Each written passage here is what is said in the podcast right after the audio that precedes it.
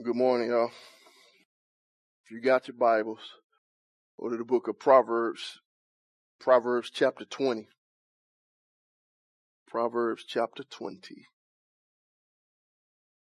And we start in verse 1. Proverbs chapter 20, verse 1. You get there, let us pray. Father God, in the name of Jesus, God, thank you for being God and being here with us, God truly open up the eyes of our understanding. Let us hear your word. Let us hear your truth and be changed by it, God. Give us the grace to comprehend. Give us the grace to understand and give us the grace to live it. In Jesus' name we pray. Amen. We trekking our way through the book of Proverbs and we've made good leaps and bounds. And we're meeting here in chapter 20.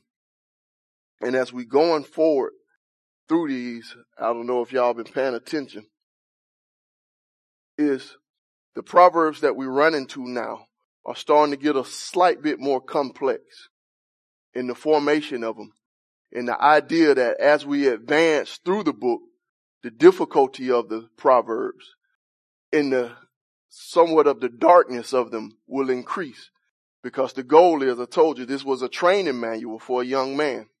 And the idea is from us starting all the way back, what, two months ago in chapter one, at this point, if we would have been watching and paying attention and growing with them, the ability to comprehend is supposed to increase.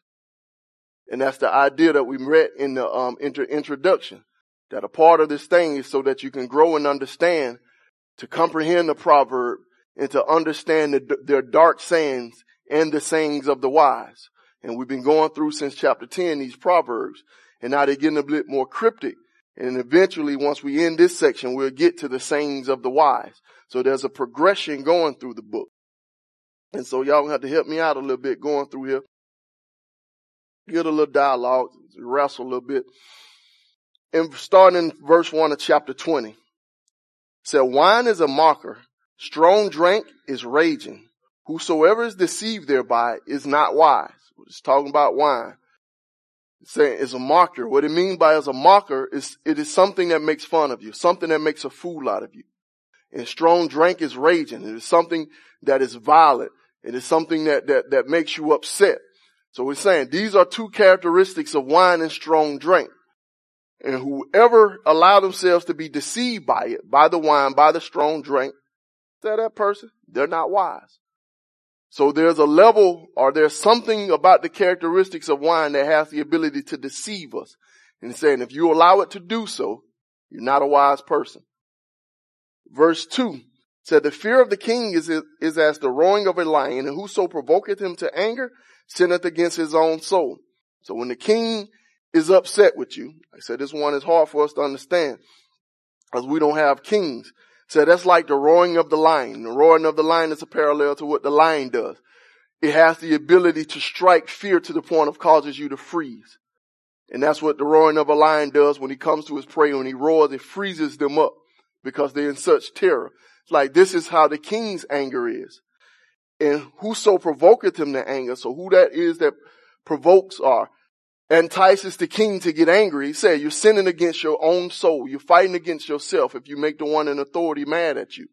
And this is a question I always have to ask when I read this one. Does this work for the true king? If it is true for Solomon, that if we sin against him, he's the Lord, he's the ruler, we're some way transgression against our own self, does it work for the true king? If we sin against the king of kings, if we provoke him to anger, are we sinning against our own soul? It's one to sit there and ponder about. Verse three said, it's the honor for a man to cease from strife, but every fool will be meddling. So this is the glory of a man, the honor of a man, the man that, that makes a man shine is to stop from strife. So the idea is when you're going somewhere, are you into a relationship with somebody and you see trouble rising? He's saying it is an honor for you if you can stop, cut it out. We ain't even doing that. We're not going there that you don't go in through into strife, fighting, anger. You can stop it. It's like, but a fool will keep meddling. A fool gonna stir it up. A fool gonna get involved into it. But it's an honor for you if you have the ability to stop it. To be in a situation somewhere where somebody talking crazy, coming at you crazy, and you can end it. And that don't mean knock them out. One hit a quitter. That man that ain't what he talking about. As they tell you in elementary school, take the high road. Verse 4 said, The sluggard will not plow by reason of the cold. Therefore shall he beg in the harvest and have nothing. Meet this lazy man again. So because it is cold outside, he's not going to go work the land. Sluggard won't plow because it's cold. Now I ask y'all a question. Do you think that's a legitimate reason? Yeah. You think so? That's what I'm saying, man. that's a, that's a legitimate reason to me. Like I said, I'm from Alabama, man. Grew up with no central heat. I'm used to the hot. But that cold, I don't play with that stuff. That seemed to be a legitimate excuse. Now it's cold out there. Not to plow. and here the, the picture is whether you take it as a legitimate excuse or not, the end result will be the same. If you have a concrete reason why you can't go, when it is time for you to get the benefits of working, you still ain't gonna have it. It's cold outside. I can't go work the land. It's about to rain. Uh, my lawnmower messed up. Whatever the excuse is, no matter how legitimate it is, the result is the same. And it's the mindset that one, we need to re-educate it into our children is that no matter what's going on, you still have an obligation and there's a job that needs to get done and excuses does not excuse you from the obligation that you have to meet. Because if you do not meet them, you will not eat. That's what he's saying. So when the harvest time comes, cause he wouldn't work, even if he had a legitimate excuse, he's going to be begging. So let's not be that lazy person. Counsel in the heart of a man is like deep water but a man of understanding will draw it out. So that's counsel, that's advice, that's wisdom. Guidance is deep down in somebody. Said it's like deep water. That means there's levels to it. And this is something that, that, that goes beyond just the surface. And the idea here is that a man of understanding, a man who comprehends something about life, know how to pull what's inside of somebody out. Know how through conversation, through relationship, to reach down into the depths of the heart and get, get it out of there. To, to, to reveal what's truly going on on the inside. And this could be one of a, well, you're counseling and you helping somebody out and you realize they know a whole lot more than they realize they know. So through conversation and the way you talk, you pull what's in them out of them. And it could be to the point where you're looking for some counsel and some advice. And you're talking and people ain't, they ain't quite getting it. But you know the right questions to ask and you understand enough to where you can reach deep down inside of somebody and get all the depths that's inside of them. So this is what understanding allows us to do. Verse six, and most man will proclaim every man his own goodness, but a faithful man who can find. So the idea is that the vast majority of people will tell you how true they is, how trustworthy they are. They are. That's what he mean by proclaim their own goodness. Fact that you're to rely upon them. How many of you know somebody who go around telling you how 100% real they is? You know what I'm saying? don't deal with no lies, ain't no fake, it's just straight up on 1000. And they be lying like a, be the first one to shoot you. I don't like no fake folk around me. I don't, no liars, I don't bang with them. You the biggest liar out the whole group, man. And that's what he's talking about here. Most people will tell you how real they is, how good they are, how dependable they are. But a real faithful person, someone that you can truly rely on, truly depend on, that's hard to find. And let's get back to something we was talking about a couple of weeks ago, is that as you increase and as your wisdom go, your friends decrease because it's just a simple point of nature. You have less people because as your eyes open up, you start to see people for who they truly are. And more people become ministries, folks that you're reaching out to, but very few be those faithful friends that you depend on and that you can bang with and that you pour out your heart to. Cause the faithful man, the trustworthy man, he hard to find. But that dude that can tell you how 100% real he is, put the t-shirt on and everything, they everywhere. Verse 7. A just man walketh in his integrity. His children are blessed after him. So this is a just man is a righteous man. So a righteous man walks in the singleness of his heart. That's another way of saying it. His heart ain't no flip flopping in him. There's a wholeness to him and it's all in accordance with his righteousness. That's how he walks. And the end result of that, it says, after him, or according to his walk, his children are blessed. And it could be that his children follows after him, which pours blessings upon his children. Either one of the way of that you read it has the same thing. But the idea is, is that the way that we walk in the life that we live has some impact on those who come behind us. There's blessing poured upon the children because of the integrity of the father.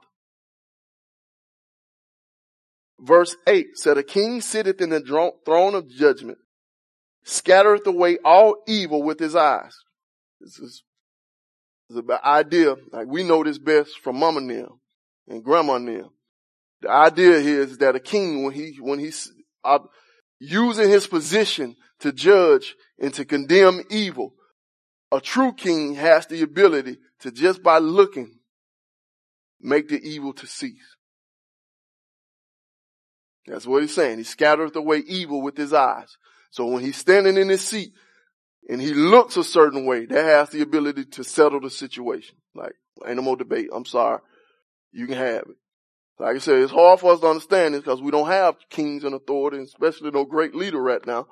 But how many of you done been there with your mama now? You've been acting up. You didn't have the little thing. They just turn and look at you.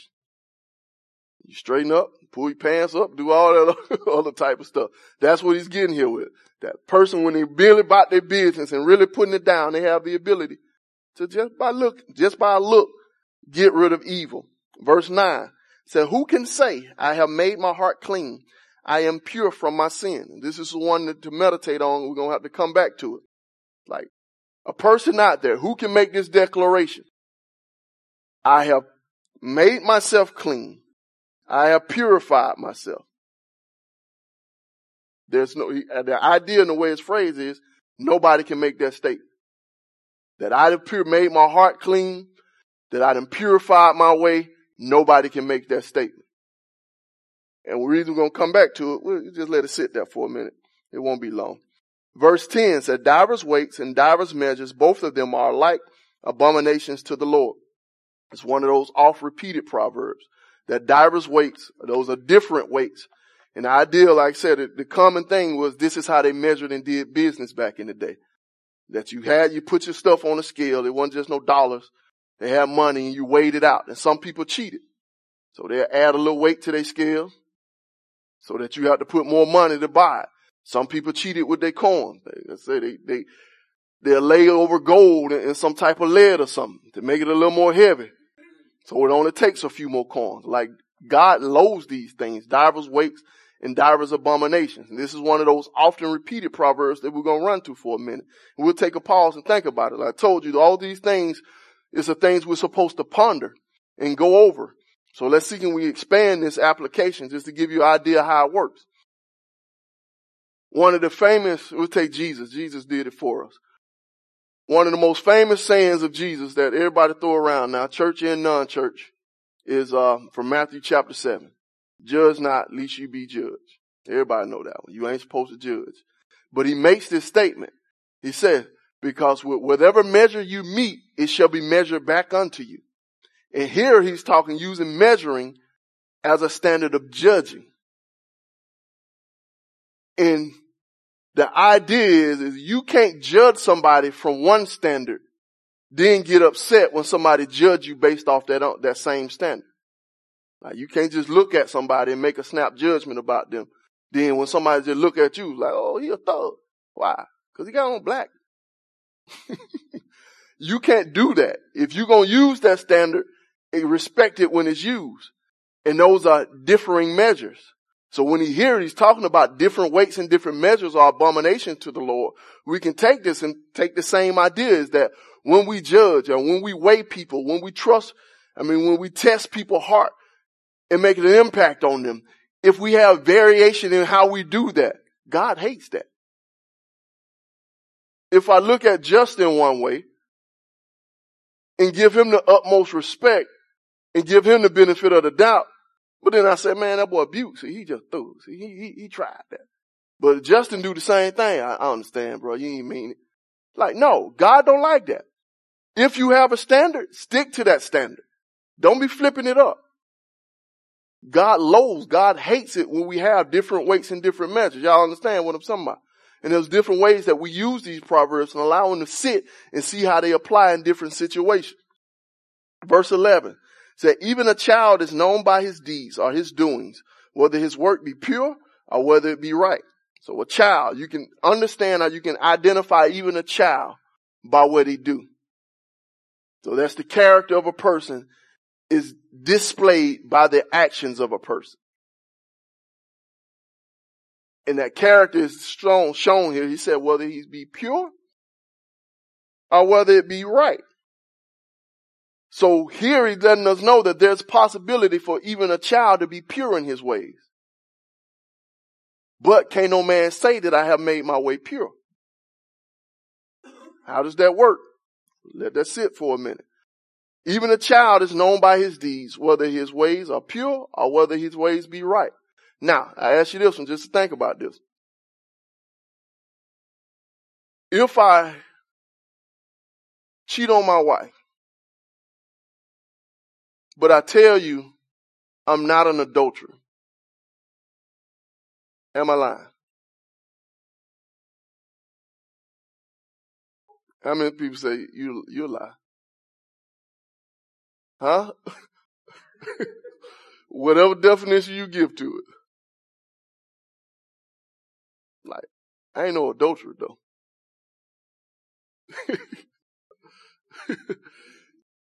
I'm lying. Why do you say that? Are you trying to tell me I am what I do? It's not a possibility for me to separate myself from my actions. Like I might tell a lie, but I ain't no liar though. I don't think that's a possibility for me to separate myself from my actions. Like, like I might steal, but I ain't no thief.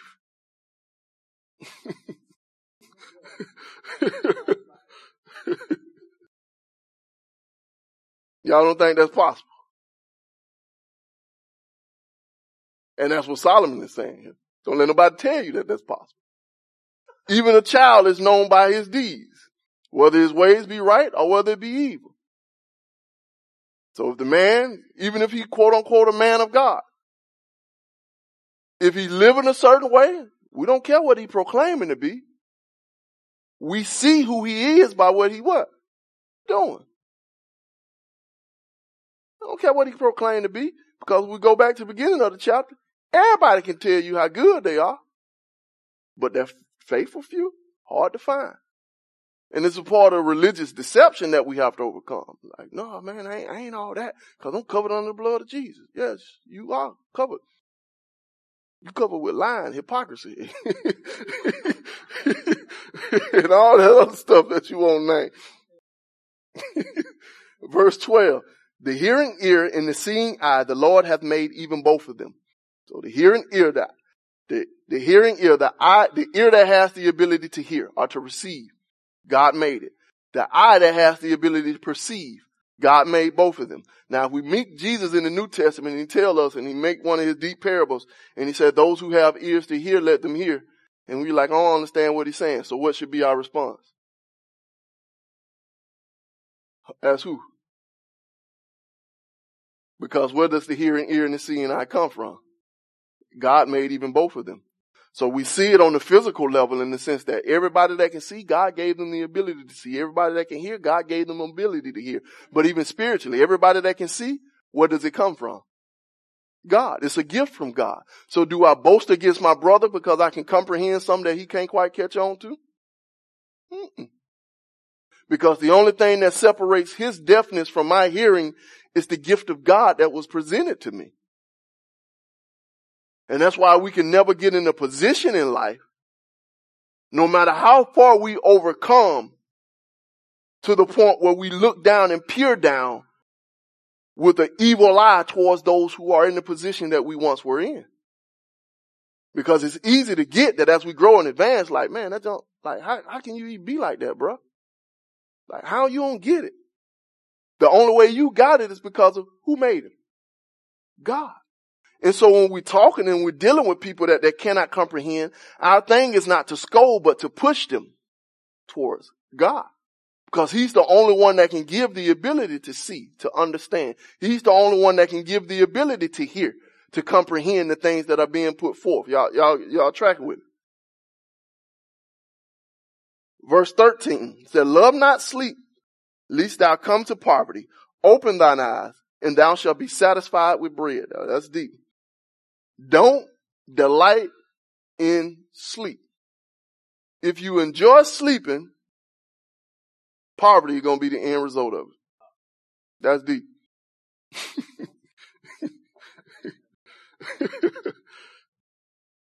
then he says, open up your eyes and you shall be satisfied with bread. And the picture here is all you need to do is wake up. If you can just get up, you can eat.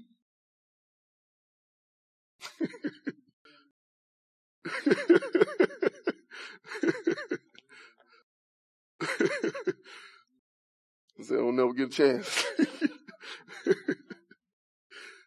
but that's the idea. We ain't, we're not, we shouldn't be lazy people. If you get into the place of slumber, get into the place of sleep, man, you, you walking your way towards poverty. Verse 14, it is not, it is not, said the buyer. But when he is gone his way, then he boasted. Now this is a deep one, especially for y'all business people here. Say, it is not, it is not, said the buyer. But when he is gone his way, he boasted, or he rejoiced, he shined. And the idea here is in a business transaction. Somebody coming to get something from you. And their response in the immediate opening nah man, it ain't, it ain't, it ain't worth nothing. Like, it ain't nothing. Like, that ain't about nothing. Then you give it to them for nothing. Then the end, they boasting and they bragging. Look how it came up. That's one you put in your pocket. That's the wisdom things. It is not. It is not, said the buyer. So the buyer gonna knock down the value of it. But when he leaves, he gonna be happy.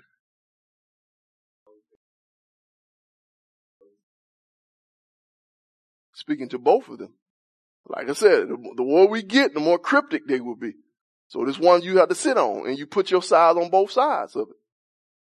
Because if you can get something for less than what it's worth without deception, should you? I'm asking. and what would be the end result when you walk away from that exchange? You're gonna be, you're gonna gleam and you're gonna beam. But if you can challenge what somebody tells you when they present to you a value of something, should you do it?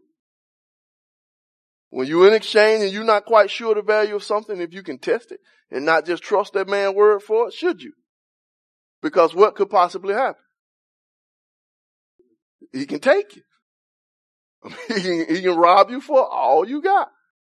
And it's one of them principles. You sit and you let it flip around. He's just showing you this is what happened in business. The buyer come, he tell you it's worthless. But when it all said and done, he boasts and brag because he came up. Just let that sit there. 15 said, there is gold and a multitude of rubies, but the lips of knowledge are a precious jewel. And here's one of those comparative ones. Like out there in the world, there's a whole bunch of precious things. Gold, whole lot of rubies, but the lips of knowledge, that's the most precious thing. So if we got a choice between having a knowledgeable lips or even engaging with knowledgeable lips and having rubies, you should pick the latter. Now how many y'all believe that? I know you're at church, you're supposed to say you disagree with the Bible, but answer in your heart. 16 said, take his garment that is surety for a stranger and take a pledge of him for a strange woman. So this is a guy who made himself, with, with, the most common word we use for this is cosign. Like the dude who willing to put himself out there to obligate himself for somebody else's debt. It's like take his coat. So in, in the picture he's given here is you take, uh, um, what would be the word? The word just escaped my mind collateral is that when you're dealing with somebody that's willing to put themselves down for somebody else's debt, take from them. And if they're willing to be a pledge or willing to vow themselves for a stranger, an outside woman, hold them to it. And it's the idea of you don't really shouldn't put yourself in this situation, in this situation. And if you find somebody that's willing to do that, don't trust that person. Take from him. Right? Take his coat that is one that's willing to make himself surety from offense. This is not a trustworthy person. If he's willing to put himself out there for somebody else and it's, uh, uh, give you that evil idea or that fact that mm, putting yourself in debt and obligating yourself is not quite the thing that you should do. And it's not the most wise thing to do. That I'll understand. And it's gonna come back around again. Yes. That it don't seem to be saying that. I, I would absolutely agree with you. And it's something, like I said, once you have to let sit. But the idea here, if you take it, if you're looking from that businessman standpoint, what he's telling you is make sure what you got going on first. That's what he said. Take the pledge from him. Take his garment. Take his coat. You assure what you got going on first. I was watching this thing with this, uh, dude, um, it's the show I used to love to watch, Property Wars. I don't know if y'all ever seen that. Where they was going in Arizona buying up foreclosed properties and flipping them. And as the dude on there, he was like one of the stars of the show. But in real life, dude got in some real bad money situations and he got the pimping folk. And what he was doing was he was borrowing these quick unsecured loans to flip these properties. But he got to a moment where he just stopped buying properties and taking these loans and balling out. And just balling, just putting it up. Then he got to a point where he was losing. So he started a furniture store and he was taking out loans and buying furniture for himself. Like dude going through the obituary and signing credit application for people. but he had this one dude who he kept going to for money who trusted him because he on TV. He got all this real estate and he kept getting the money, kept feeding him. Then once dude realized that, hold up. I ain't getting none of my money back. And now I got people who I owe. So, hey man, come, we're going to have to make good on some of these. And dude realized all he got to tell him, yeah, I'm going to make good. I got you. This coming up. I'm finna buy this. I'm finna flip this. And the end result is the dude who loaning the money ended up killing himself. Because he had a reputation of being a high, trustworthy businessman. And he allowed himself to get duped because he just trusted the word of a scoundrel. And he allowed the appearance of TV and the bigness of balling and driving around in Range Rovers and all that great stuff to appeal to him. So he put himself in a position where he trusted a guy with no basis for it and had no security to back his thing. And it all fell through because dude ain't have no money. So you're looking from that standpoint, yes, but you're to come back to that one. Well, is it this book or the next one? I can't remember. They're running together. Verse 17 said, the bread of deceit is sweet to a man, but afterwards his mouth shall be filled with gravel. So the bread of deceit is basically the things that you get through deception. So if you can cheat your way up, it's like that's sweet. But when it all comes to roast, when it all comes back, you say your mouth gonna be filled with gravel. There's a bitter taste. There's a sting at the end of it that can break your teeth. So the come up is sweet. It look good. When you stealing, when you scamming, when you scheming, when you lying to get over on folks. Like, yeah, it seems sweet. But the end, there's gonna come a time where there's to be retribution. It's like that, that money, those things gotten are going to be able to break your teeth. That's what it means by your mouth going to be filled with gravel. It's something that's going to hurt you all when it's all said and done. Every purpose is established by counseling with good advice makes war. It's simple. When you got plans, when you got intentions, you make sure those intentions with wise counsel. And they say, with good advice. So with good people coming around you and advising you, that's when you go to battle. You don't just go off your own whim or with your good plans and intentions. Have some good counsel. Have some people who know, who understand to be able to guide you, to help you establish or make secure your plan. Verse 19. He that goeth about as a talebearer revealeth secrets. Therefore meddle not with him that flattereth with his lips. So that talebearer is one we would say a gossiping person. One who bounced from house to house telling stories. Come to your house, hear what you got to say and tell you what they had going on at the other house. Leave your house and go down Auntie them house and tell everybody else what was going on at your house. That's the person of the talebearer, the one who just go around telling stories, bouncing from house to house. It's like that type of person reveals secrets. Therefore, don't get mixed up with him that flatter it with the lips. The idea is the people who entice you and speak well to you in front of you, don't allow them to pull you in.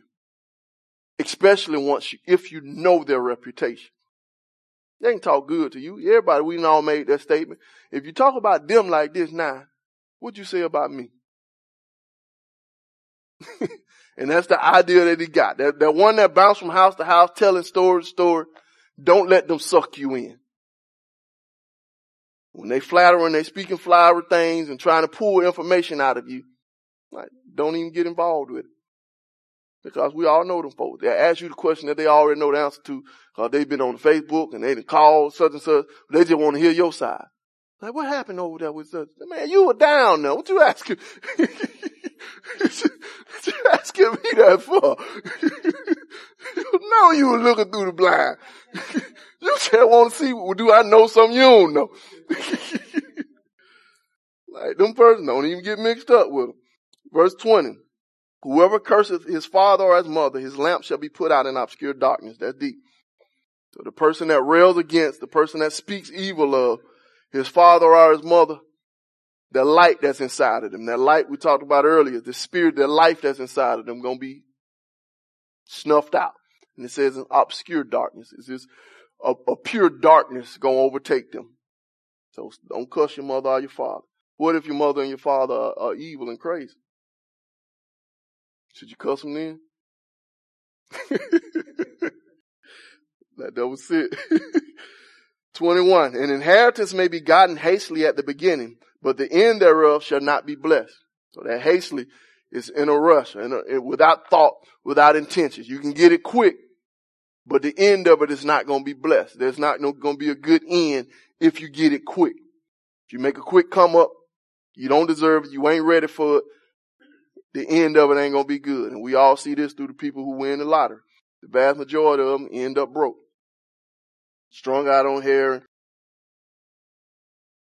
on a corner somewhere in Las Vegas. 22. Say not thou, I will recompense evil, but wait on the Lord and he shall save thee. That recompense means to pay back. So don't be saying, going around saying, I'm going to get them back. I'm going to pay back I'm going to pay them back because of the evil, because of the wrong that was done to me. But instead he said, wait on the Lord. And the idea is you just let it sit. If somebody do you wrong, you don't have to avenge it. Let it sit. And he said, and God will save you. He will deliver you from the evil that was done to you. You just let that thing sit. 23, divers weights are abomination unto the Lord. And the false balance, it's not good. That's one keep coming up. Divers weights, different weights, and a false balance untrue balance is not good. God don't like that. 24. Man's goings are of the Lord. How can a man then understand his own way? So the way that a man go, his steps, is is directed or is under the control of the Lord. So God is the one who oversees or directs the path of a man's going. The way that you go, God has some sovereignty over that. I mean, God has some rule over it. And he's saying, so therefore, how can a man discern or comprehend his way? And there's a sense in which the patterns of our lives or the movements of our lives are beyond our comprehension because it's beyond us in the way that we go. And if you just think about all the times and, and the things that should not have been but was, time where you made dumb decisions, but somehow the fullness of the dumbness did not fully recompense on you.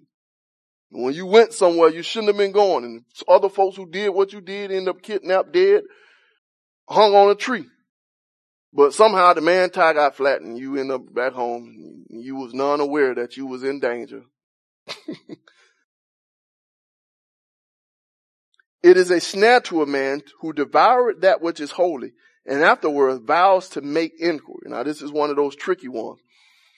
Says it's a snare. That means it's a trap to the one who devoureth that which is holy. To devour that which is holy is, is where the trick is. It mean, it could mean to consume hastily or to speak hastily of that which is holy.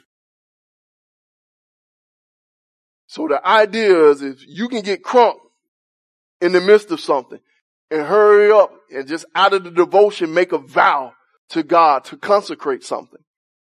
And just you rashly speak and God, Jesus, I'm, I'm going I pledge to you a billion dollars.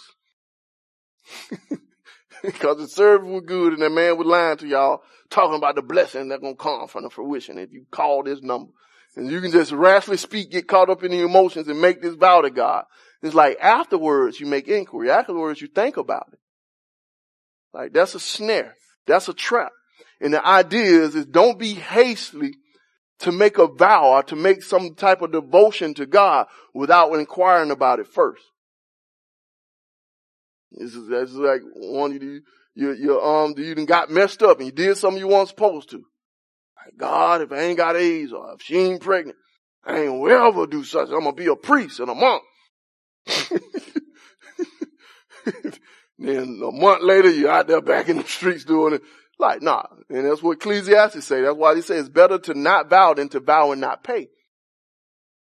Because once you make that devotion, once you put that thing out there, God gonna hold you to it. Like, so it's a trap. If you get caught up in the emotions of something and hastily make a vow, don't do that. Cause then you want to think about it later and realize you, you messed up and you can't do it. 26, a wise man scattereth the wicked and bringeth the will over them. A wise king, rather. So this is the king in judgment. He makes the wicked disperse if he is a wise king and that bringeth the will over them. It's talked about like the threshing wheel. He crushes them. He scatters them. He crushes them. That's what the wise king does. So the spirit of a man is the candle of the Lord, searching all the inward parts of the belly. So the spirit that dwells inside of you, that's the candle or the light of God inside of you. So God uses your spirit to examine you from within. So God gives insight to you through the spirit that's inside of you. And that which allows you to examine your heart. 28 said, mercy and truth preserve the king and his throne is upholden by mercy. So a, a, a, kind king who speaks the truth, that's the thing that allows him to continue as king. And his throne is upholden in mercy. So he, he stays in his position through mercy. Like I said, it's hard for us to grasp because we don't have kings. But would this be true for Justin? Because he's a boss. That mercy and truth preserve him. And his throne is uphold. His position of authority can be upheld because of mercy. 29 said, the glory of young men is their strength and the beauty of old men is the gray head. So the glory, the thing that makes a young man shine and stand out is his strength, the fact that he is strong. And the thing that makes an old one stand out, it said, is his gray head. So, Justin, don't be, don't be getting that on just for men. Let that stuff come on. Buke ain't got to worry about that. you get it in the beard, brother. That count too. the blueness of a wound cleanseth away evil. So do stripes the inward parts of the belly. Now, this is a deep one now. The blueness of a wound. And I don't know what way to say this without getting in trouble with DHR. So the blueness of a wound could be the bruises that comes from a wound or comes from a sore. It cleanses away evil. So you bruising has the ability to take away evil from you and stripes cleanse the inward parts. Stripes, whelps have the ability to take away what's going on on the inward parts. And let that sit how it sit with you. What you think that means, Just?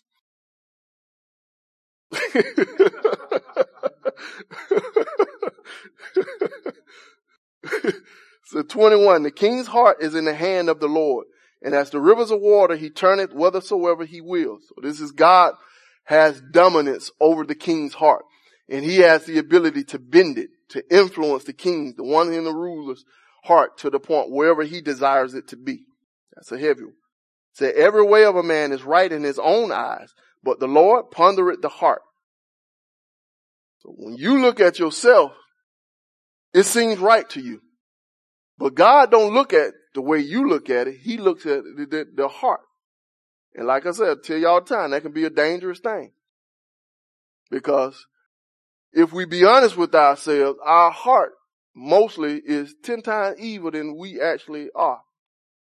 How many times you wanted to slap somebody, but you were too scared and you didn't do it? But in your heart you wanted to. How many times your mama made you get up and do something you didn't want to do? Well, that whole time you were putting up a fuss in your heart, but you dare not say it to her face. Your heart is far worse than what you are. And that's the thing that God looks at. Verse 3 said, to do justice and judgment is more acceptable to the, to the Lord than sacrifice. Now this is deep. That to do justice, justice is righteousness. So to do what is right and to uphold justice or uphold the things that are true declarations, say God takes more pleasure in that. Uh, he accepts that more than he do sacrifices. So you can bring all your religious things that you want to. If you're not doing what is right and you're not holding to a standard of, of judgment, like God don't, God has no acceptance of that. 20, I'm 4, 21, 4. A high look and a proud heart and the plowing of the wicked is sin. So the proudful look and a proud heart and the work or the plowing of the wicked is sin. So those who are wicked, God hates the way they look, hates the position that they put over them, and even their working to him is sin because of the, the prideness, the pride that's in their heart. That's the sin. That's the evil of them. So even in their work, even in them doing things, if it flows from this heart of pride the wicked have and from this position of boasting themselves other over everybody, God hates that. Verse 5 said, the thoughts of the diligent tend only to plenteousness, but everyone that is hasty only to want. So those who are diligent, when they're plotting and when they're planning, it tends only to prosperity. Plenteousness. So when you're plotting and planning with a diligent mind, the end results of that will be plenteousness, prosperity. And this diligence is not the same as hastiness. As we think diligence, I'm uh, hurrying up. Now, is you willing to, to work it all the way through? If you being willing to do the work, take everything that needs to be done and do it when it needs to be done, how it needs to be done. That's diligence.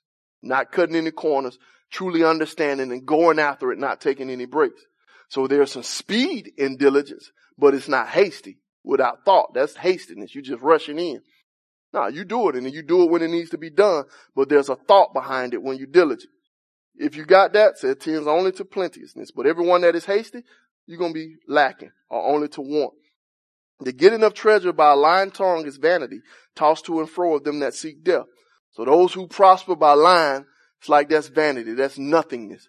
And it get passed around those folks who only seeking death. So if you come up because of lying to people, you seeking death. If that's the way you get over, if that's the way you gain your riches through lying and deception, say you seeking death. Verse seven, the robbery of the wicked shall destroy them because they refuse to do judgment. So that the robbery is the violence of the wicked. So the violence of the wicked is the thing that's going to destroy them wicked. The violence of the wicked going to come back on the wicked. And it's because they refuse to do judgment. They refuse to treat people in a way that is right. So they're going to get the same thing that they give out. Verse 8, the way of a man is froward and strange, but as for the pure, his work is right. So the inside, the way of a man, the pattern of life of a man said is froward, is twisted and strange.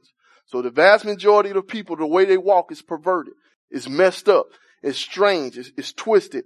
But the pure, there are some pure people. When he do what he do, it is righteousness. He works and he works in a manner that is consistent with doing what is right. The vast majority of the world works in a manner that's twisted, perverted. It's not the way it's supposed to be. And the goal is for us to be that pure. But he asked us, how can a man cleanse his ways? How can, who can say I have made my heart pure? If nobody can say I have made my heart pure, I have cleansed my ways, how can there be a pure in heart that does the thing that is right? How do we get there? Anybody know that? How do we get to be this pure that does what is right? If nobody can say I made my heart pure, that I didn't cleanse my ways. Huh? Pray for what? Yes, God can do the cleansing. We can't pull it off. He can. So none of us can say, I made myself pure. But that does not mean none of us can say I am pure. Because something can happen to me that creates purity in me that doesn't have to come from me. So that's why he said, nobody can say I made my heart pure. Nobody can say I purified my ways. But there are some pure people who can be known by their deeds. And these type of people, they walk in a way that is right. And this is what we need to comprehend. Don't let nobody trick you. If you're not walking in the way that is right, you're not a part of this pure people. And what's are the only ones that gonna see God? Anybody know? Only the pure in heart shall see God. So if I'm a part of the people that gonna see, see God, that means I'm a part of the what? The pure in heart. But if I'm a part of the pure in heart, those who have a pure heart walk in a way that is right. So if I'm not walking in a way that is right, I can't say that I have a pure heart. What if the man and told me and I, and I, and I, and I made my confession and I got dumped in that pool and, and he laid hands on me, put the oil on me, he sat in front of the chair, repeated out the preacher, signed the card. What if I done all that and my way still ain't right? Can I still say I'm pure? Nah. Cause if you done all that and your way still ain't right, that means you really ain't do that. Because those things does not purify. Who the only person that can purify us? God. And so our goal is to press forth and to seek after him because he's the only one that can get us into the place that we're supposed to be. And no matter what our religious tradition is, no matter how far we've been in church, how much of the Bible we, we, mem- we memorize, even a child is known by his what? His deeds. Y'all with me? We can pause right there. Anybody got any questions?